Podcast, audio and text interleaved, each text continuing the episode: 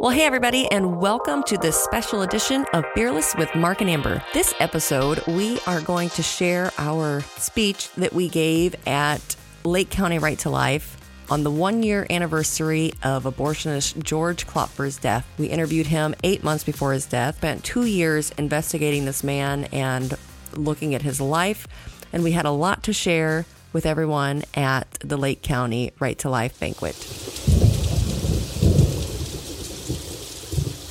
Do you believe what, yeah, yeah, what yeah. do you believe that what you what you've done is right? Do you believe it in your I- heart, uh, in the I, hardest, yes, I gave the women. I gave. heart? I gave the women the choice to make a to make the choice, whether to choose to have an abortion or whether to have the child. Mm-hmm. Okay. Whether it's the right choice or the wrong choice. Have you don't know. asked for forgiveness for for killing children? Have you asked for forgiveness No, for killing for a sin? children. You you don't. No, your, your your conception and my conception, when life begins, is different. You know that in the womb and in the mother's body that it's a baby. No, it's a fetus. Well, good evening, everyone. It's really an honor for us to be here. We are so appreciative of it. My name is Mark Archer. This is my wife and producing partner, Amber. Um, what you just heard is the opening scene to the film that we gave two years of our lives to producing. It tells the story of how abortionist George Klopfer was eventually shut down. And you could say that we have a unique uh, perspective on George Klopfer and who he was because, as you heard, we're the only ones that ever got in and interviewed him in person. And that really became the backbone of how we were to tell this unfolding story called Inwood Drive. Uh, we called it Inwood Drive because his clinic in Allen County, more specifically in Fort Wayne, was located on a city street called Inwood Drive. And that's really where the beginnings of the unraveling of George Klopfer's empire of death really began. And that's really why we're here tonight, is because that story is one that we felt led to preserve. So that generations to come will know how this was done because George Klopfer was shut down not because of the Supreme Court. It wasn't because of who was in the Oval Office. He was shut down because of people just like you. And by elected officials at the county level. So make no mistake, elections have consequences. George Klopfer was shut down because of the efforts of pro life warriors just like you at every level and every sphere of influence. It really is an honor for us to be here with you guys tonight. And I just want to say hello to your online audience. We have friends back in Fort Wayne who are also watching, joining us. Um,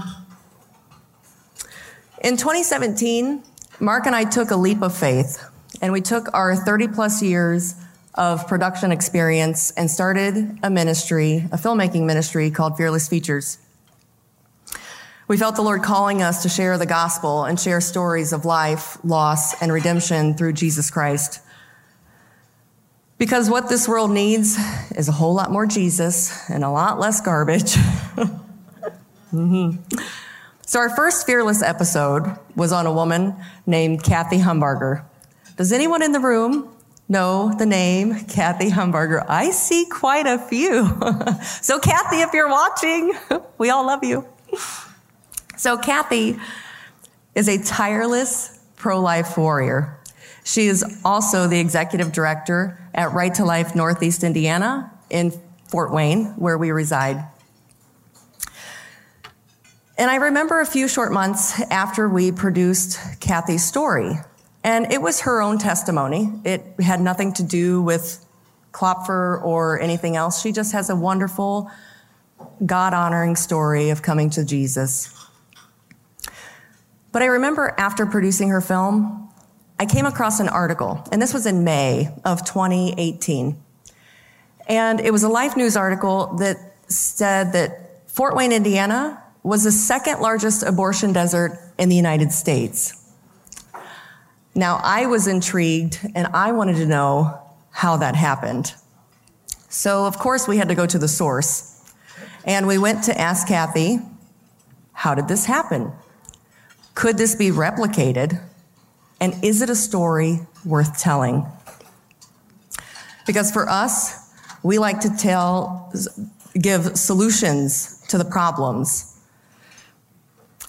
And a couple months went by, and Kathy agreed it would be a story worth telling. And what she likes to call it is death by a thousand paper cuts. But little did we know uh, how the Lord would actually be working out the details along the way. Even tonight, as Lynn mentioned earlier, marks the one year anniversary of George Klopfer's death. And I believe it's no coincidence that we're here tonight to talk to you about the importance of getting involved and how everyday people just like yourselves shut this man down from harming women and taking the lives of countless children.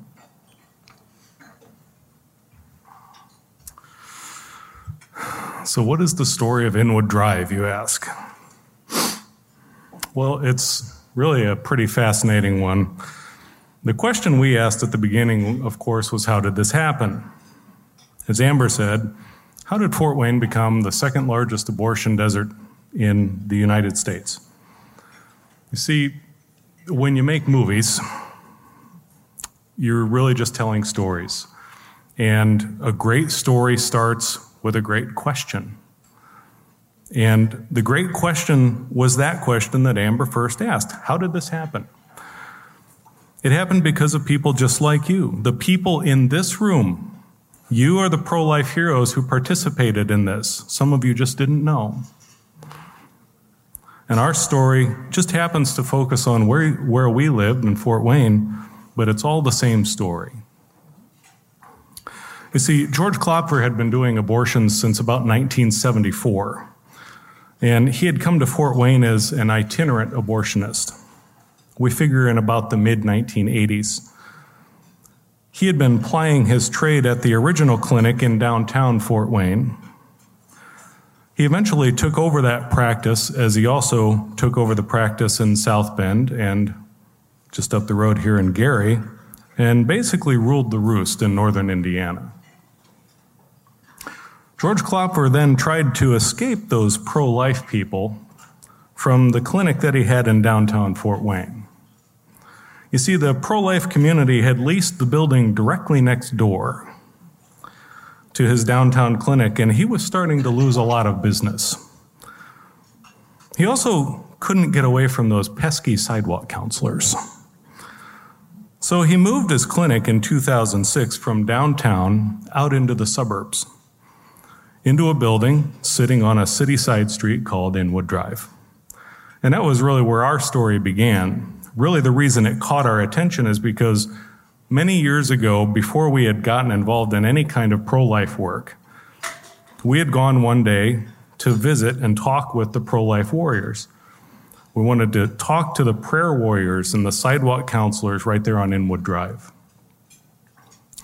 And we went on a procedure day. And what struck us about this imagery was that on one side of Inwood Drive was George Klopfer's abortion clinic. And directly across the street on Inwood Drive was Statewood Baptist Church. And we were struck by the imagery of good versus evil, separated by only a couple dozen feet, that city street called Inwood Drive. And what we had learned about what had happened to George was George had started leaving a lot of messes. And if you'll extend me a little grace here tonight, I don't know how else to say it except just to say it. George had one job and he couldn't even do that right. You see, George was an abortionist, yes, but he was a sloppy abortionist. So George had started to leave quite a wake of destruction with botched abortions incomplete abortions, And that started to catch the attention of a young OBGYN who was fairly new to the Fort Wayne area. And his name was Dr. Jeff Cly. And Dr. Cly started noticing this pattern of women coming in who were seriously, seriously injured, who had incomplete abortions, who had to have emergency operations. In fact, one girl who was only 20 was so seriously maimed by Klopfer that she had to have an emergency hysterectomy. And now she will never have children. So Dr. Cly got frustrated. Well, he didn't even really know until that point that there was an abortion clinic in Fort Wayne. And so when he found out that this was happening, he started poking around and he asked, Why can't we do something about this? That eventually led him to placing a cold call to Kathy Humbarger at Allen County Right to Life. And he said to Kathy, Why aren't you pro life people doing something about this? This man is butchering women. To which Kathy very politely responded, Dr. Cly, we've been waiting for you to call. And that began the process of drafting legislation to hold abortionists accountable by requiring them to have admitting privileges at hospitals. Well, politics came into play, as they usually do, and those efforts were defeated at the state house. But Indiana is what's called a home rule state. And in layman's terms, that means that individual counties can pass their own legislation on things relating to business, or in this case, healthcare regulation, as long as it doesn't conflict with existing state law. Well, as you remember, it didn't exist at the state level because it was defeated. And so in Allen County, the Patient Safety Ordinance was introduced requiring itinerant physicians including abortionists, to have admitting privileges or a backup physician in the county who did have admitting privileges. Now, Klopfer and his ilk were not about to let this go down without a fight. In fact, all Klopfer had to do was basically nothing then claimed that he couldn't find anybody in this pro life county, and therefore it's unconstitutional and it should be thrown out. And when the ACLU and the Center for Reproductive Rights, who represented him in court, filed for an injunction, that's exactly what they claimed. But here's where it gets interesting. The twist came when the cannonball that they didn't expect came back, and that was Dr. Jeff Cly. It was Dr. Jeff Cly who started this ball rolling, ended up having to step up himself and be the backup for George Klopfer. And it was a very controversial move. But you see, what people didn't understand at the time is that if he hadn't done that, then they would have lost all of that legislation. And George would have gone on unchecked completely. But you see, what had been done is that they had laid the framework for pulling the rug out from under George Klopfer when the time was right. And so several years then went by, and pro life individuals, just like you in this room, started really turning up the heat and scrutinizing line by line things like termination of pregnancy reports. Any bit of paperwork they could find on George Klopfer, and every month they would file stacks and stacks and stacks of errors and omissions complaints.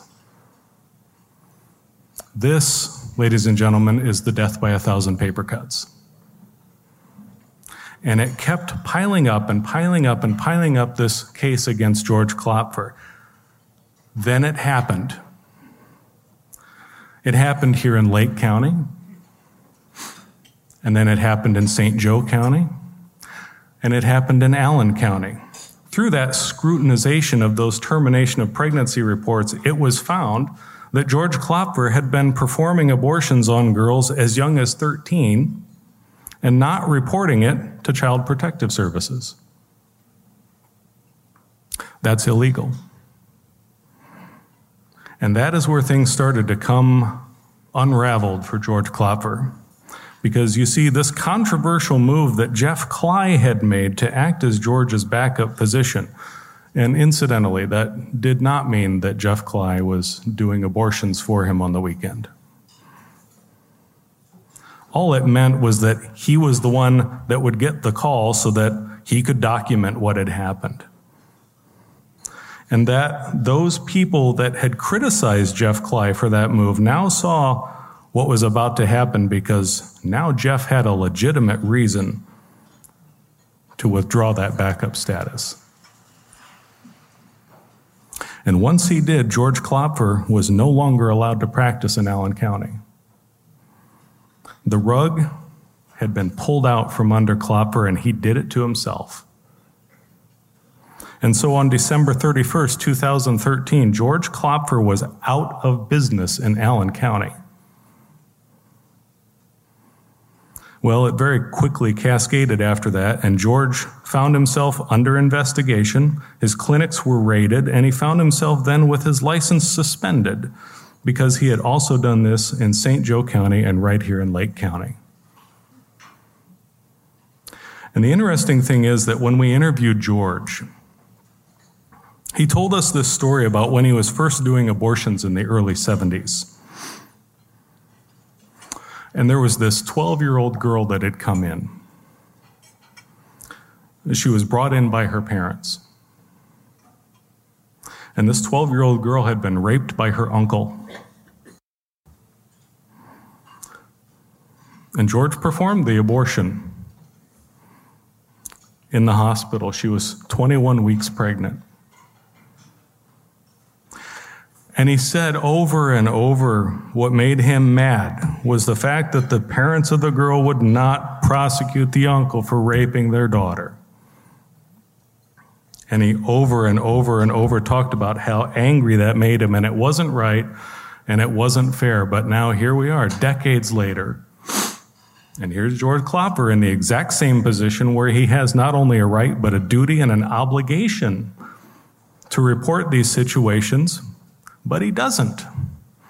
Why? Because now he says that's a family affair. And so George Klopfer sent these young girls, three that we know of, right back into those same sexual abuse situations. And that is what started unraveling things finally for George Klopfer. Now, I do have to give him credit because in 40 years of being a very high profile abortion doctor, George had successfully avoided most media attention and that takes some level of talent. We couldn't really find any examples of him giving any kind of interviews. There were articles and reports made about him, but he never really cooperated with them.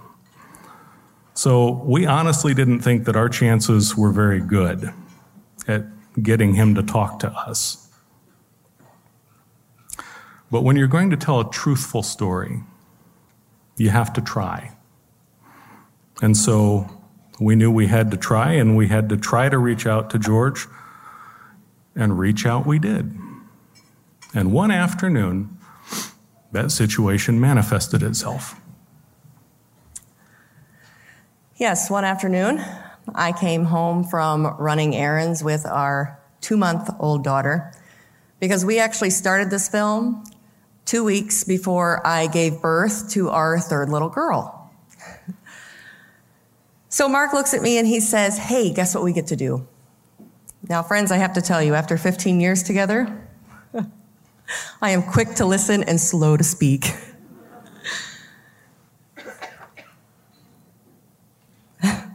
so he says, I just got off the phone with George Klopfer, and we're going to go interview him next week. My first response was great. That man needs Jesus. So we prepared ourselves and we prayed, and it was not a popular notion with a lot of people in our small circle. But I couldn't help but think of what Jesus says in Scripture. He says, It's not the healthy who need a doctor, but the sick. I have not come to call the righteous, but the sinner. George Klopfer most certainly was a sinner in need of a savior. So finally, the morning came, and we took our two, or we took our, our one littlest one over to Grandma and Grandpa's while the other two were in school. We drove to a local coffee shop. We got three coffees one for myself, one for Mark, and one for George. We knew that each week he met with a man who had a ministry with him. So we decided we were going to go peace offering. Neither of us had ever been into an abortion clinic.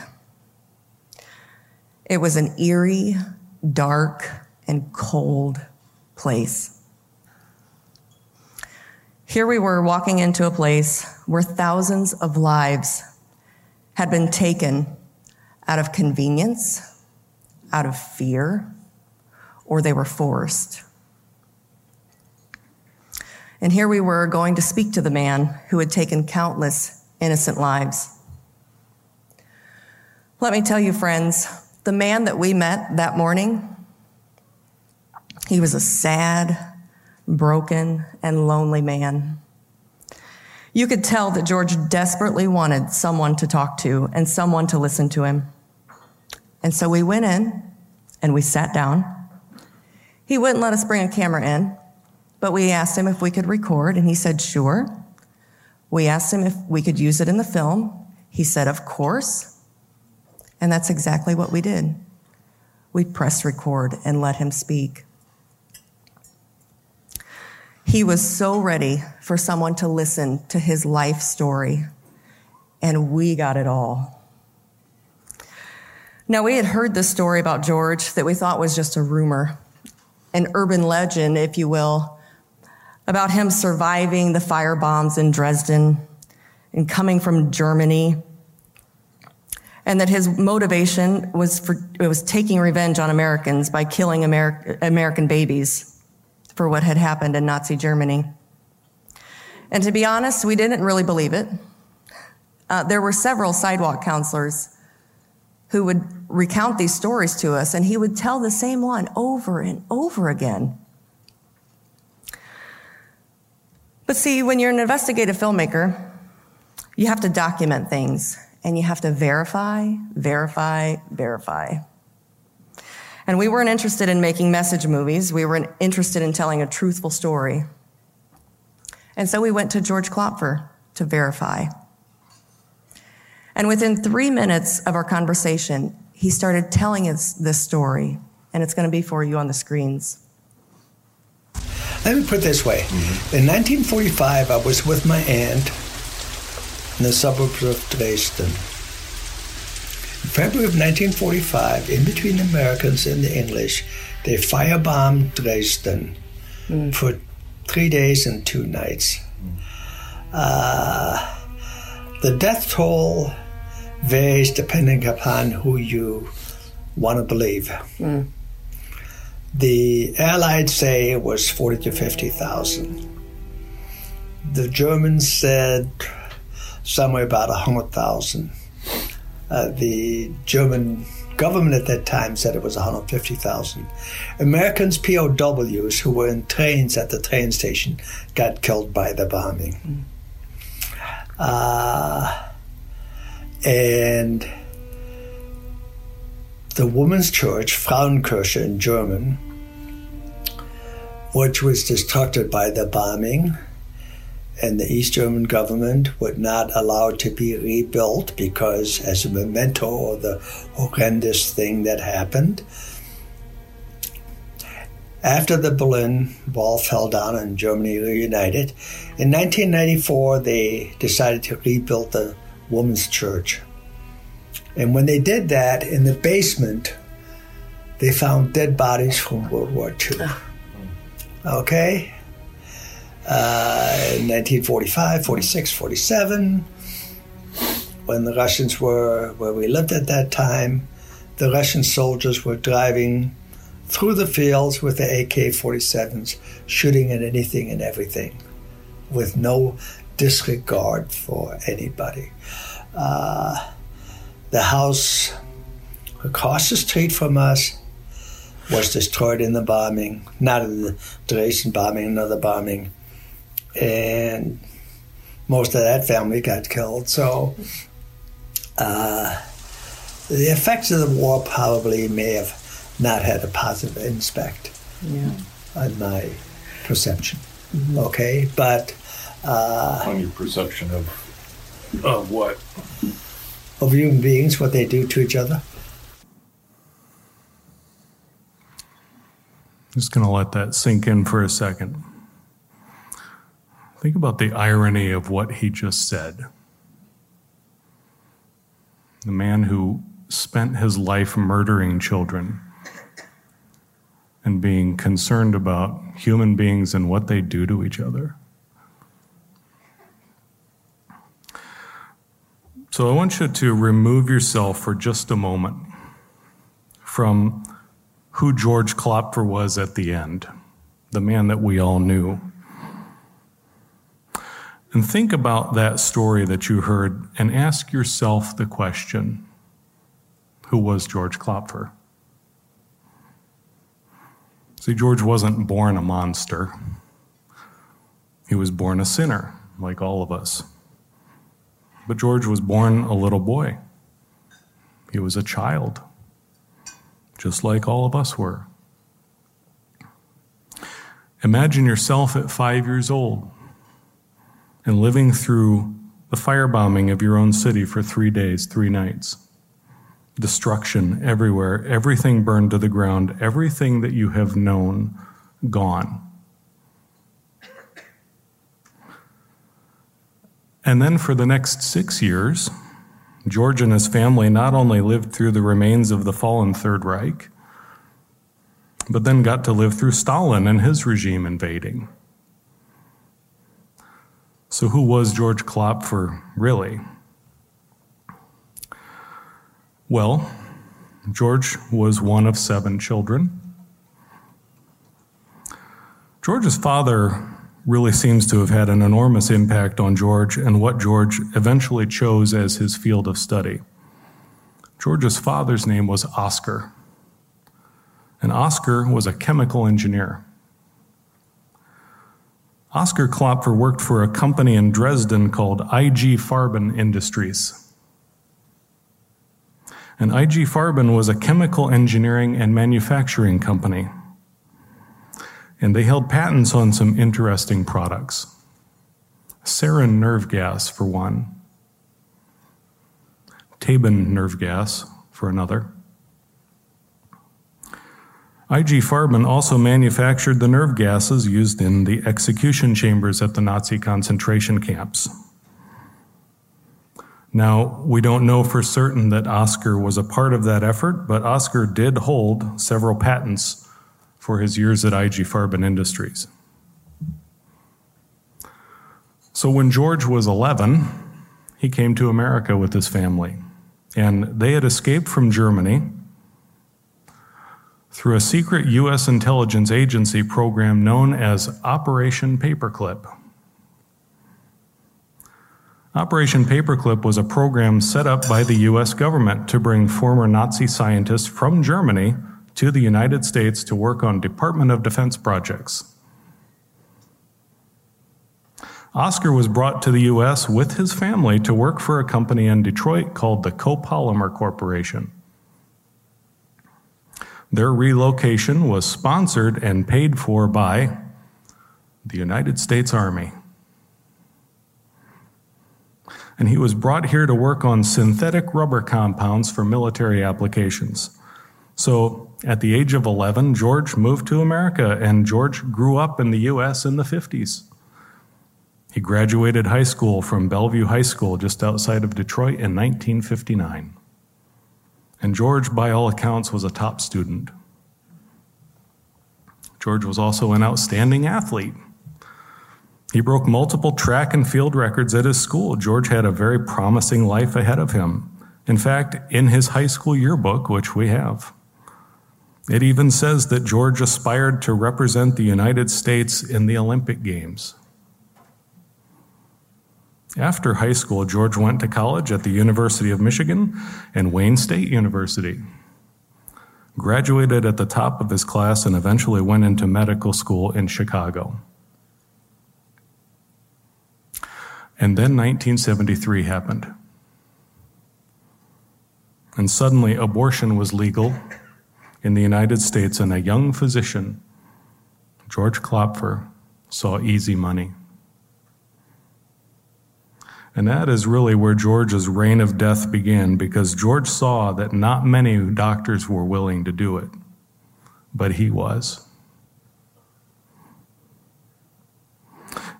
And it gave him two things that he desperately wanted power and influence. George Klopfer started doing abortions in 1974. He then started working not only in Chicago, but he started working here in Gary. Then he started working in South Bend. And by the mid 80s, he had worked his way to being an itinerant phys- uh, abortionist in Fort Wayne. And by his own account, George performed at least 30,000, maybe as high as 50,000 abortions in his career. So, in August of 2019, when we finished the original cut of Inwood Drive, we held an executive screening for our supporters one night. And um, that man that had a regular one on one ministry to George came to that screening. And he had met with George that very morning and told George that he was going to see the film. So George knew that the film was done. And this man said that when he told George he was going to watch the movie that night, George's attitude suddenly changed. And instead of the usual handshake and we'll see you again next week, George just turned and walked away. And that was the last time that that man would ever talk to George because just a week later, we would all get the news that George Klopfer had died. So, George Klopfer died one year ago today, September 3rd, 2019. Ten days after his death, the world would learn of the secret that George Klopfer kept a horrific discovery of 2,246 medically preserved fetal remains were found in George Klopfer's garage among his hoard. And I'd like to pause here for a moment, and we were asked if we could compare Kermit Gosnell and George Klopfer. What I can say about Kermit Gosnell and George Klopfer is that they were both abortionists. They both kept babies. They also both had a severe hoarding disorder.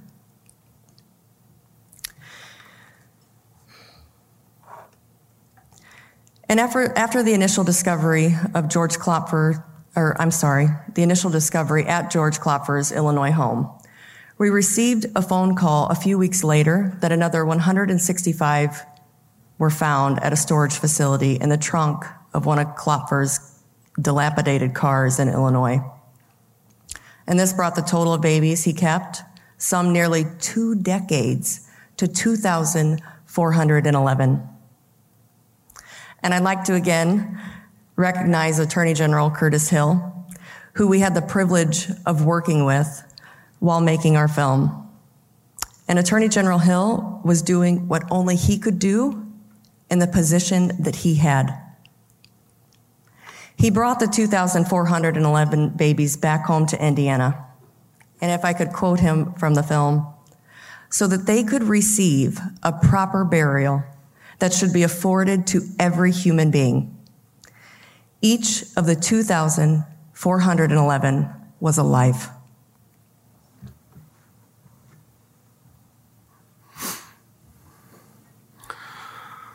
The biggest question that was asked of us over and over again was why? Why do you think he did this? Why, why, why? And when we thought about it, it's not that difficult really to understand. You see, George had three diseases.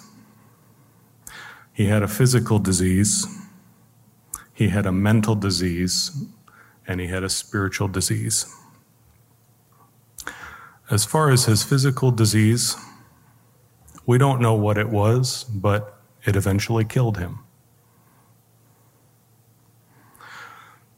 George had a mental disease. George was a hoarder who also happened to be an abortionist. And so that gave him access to things like fetal remains. And so I believe that in his mind, he believed that those babies were someone else's trash that he could do with as he pleased. He had been paid to dispose of these children. What's the difference? You threw them away, I'm going to pick it up. The other thing that we notice that really fits the pattern of a classic hoarder is that hoarders almost always have some kind of traumatic life event that triggers this need to collect things, to surround themselves and build up walls. Well, as you remember, that trauma started for George at age five, maybe earlier. You could say that the gospel, according to George Klopfer, went like this in the beginning, the Americans bombed my home.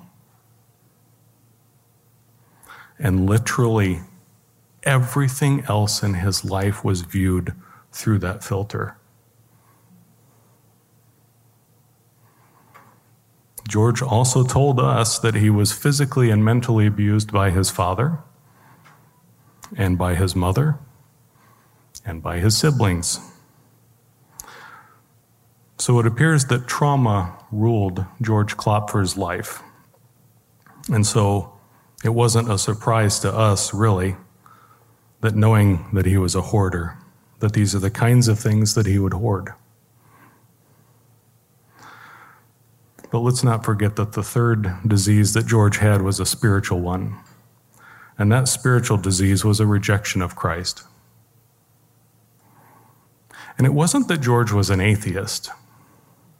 In fact, George believed in God. He believed in heaven. He believed in hell. And he believed he was going to heaven and that he and Uncle Adolf, Mussolini, and Stalin would all have a beer and a cigar together and laugh about all the things that they had done in this life. No, George wasn't an atheist. He believed in God. He just didn't believe he needed forgiveness for anything. And as you heard in the clip at the beginning, the thing that Amber challenged him on was Have you asked for forgiveness for what you've done? Have you asked for forgiveness for killing children? But George didn't think that he had done anything wrong. Now, that's not to excuse him at all, because we know that biblically we are all without excuse. And deep down, I believe George knew that what he had done was wrong. But the spiritual disease that George had was an unrepentant heart. George was a man who was defiant, who was unrepentant, and who shook his fist to the sky at God and said, I don't need you to forgive me. And that was George Klopfer.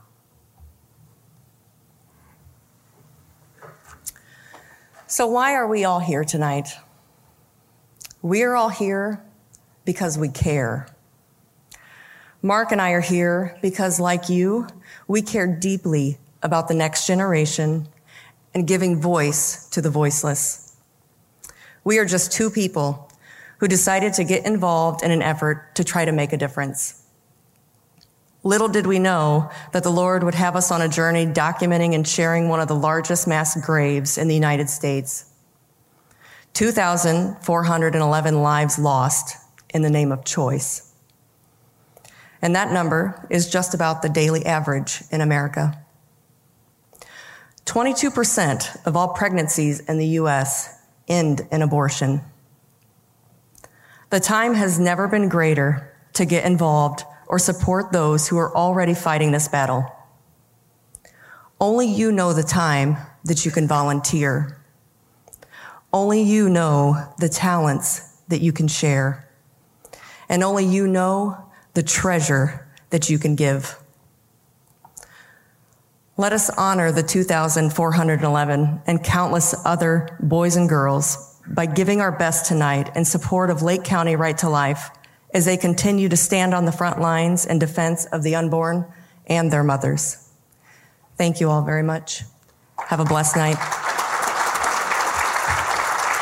Thanks everybody for listening and joining us for this special edition of Fearless with Mark and Amber. We will talk to you soon.